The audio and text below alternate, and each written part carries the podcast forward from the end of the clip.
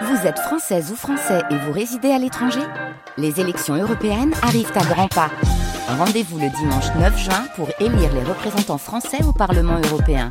Ou le samedi 8 juin si vous résidez sur le continent américain ou dans les Caraïbes.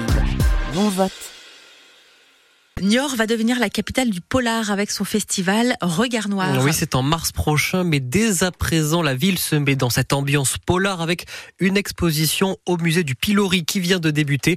Ah, bonjour Pierre Piazza. Bonjour, est-ce que vous m'entendez? Bonjour. Oui, est-ce Oui, que vous, êtes, vous êtes le commissaire justement de cette exposition, vous êtes maître de conférence, spécialiste de criminologie. Alors cette exposition, elle s'appelle La science à la poursuite du crime. Alphonse Bertillon, pionnier des experts judiciaires. Alors j'ai un peu donné la réponse, mais c'est qui cet Alphonse euh, Bertillon? Alors, il, il est pionnier des experts policiers parce que c'est le véritable grand expert euh, qui a vu le jour en France, à Paris, à la fin du 19e siècle, au début du 20e siècle, et qui a inventé euh, déjà un système d'identification des personnes qui repose sur la mesure du corps et puis le signalement descriptif du visage de chacun, notamment. Alors c'est le système Bertillon, c'est ça?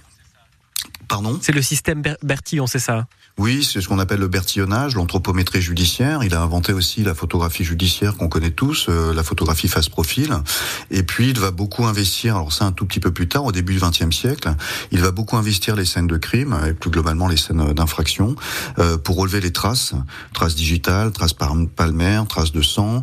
Euh, donc, il est vraiment pionnier en la matière parce que c'est lui qui a non seulement posé les méthodes, en fait, euh, comment il faut faire pour bien faire de la police scientifique, et puis euh, c'est ce qu'on donne à voir dans cette exposition. Et il a aussi inventé tout un tas d'instruments, notamment des instruments photographiques, pour pouvoir euh, au mieux euh, identifier les individus et aussi remonter d'une trace, par exemple, à un individu qui aurait commis un crime. Alors justement, à l'époque, comment on faisait, comment il faisait, lui, pour retrouver un individu qui avait commis un crime? Alors vous avez donné quelques détails, mais comment il faisait, lui, avec les outils de l'époque? Alors il se déplaçait euh, bah, sur les lieux du, du forfait et puis euh, il utilisait notamment euh, la photographie pour pouvoir euh, collecter euh, des traces qui n'étaient pas toujours visibles à l'œil nu. Ensuite il les agrandissait et puis quand il y avait un suspect on comparait par exemple la trace digitale et l'empreinte digitale de l'individu. Il faisait ça aussi avec les traces de pieds.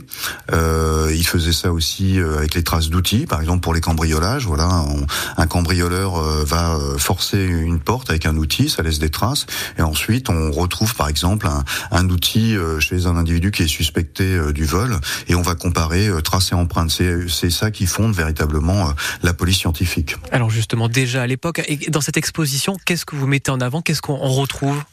Alors énormément de choses. Il y a des objets de cette époque-là, euh, des originaux euh, euh, de l'iconographie, bien sûr, euh, de la presse, et puis euh, des objets, par exemple la chaise de pose utilisée par Bertillon pour euh, faire les photographies face profil, les les instruments qu'il utilise par exemple pour relever les traces digitales.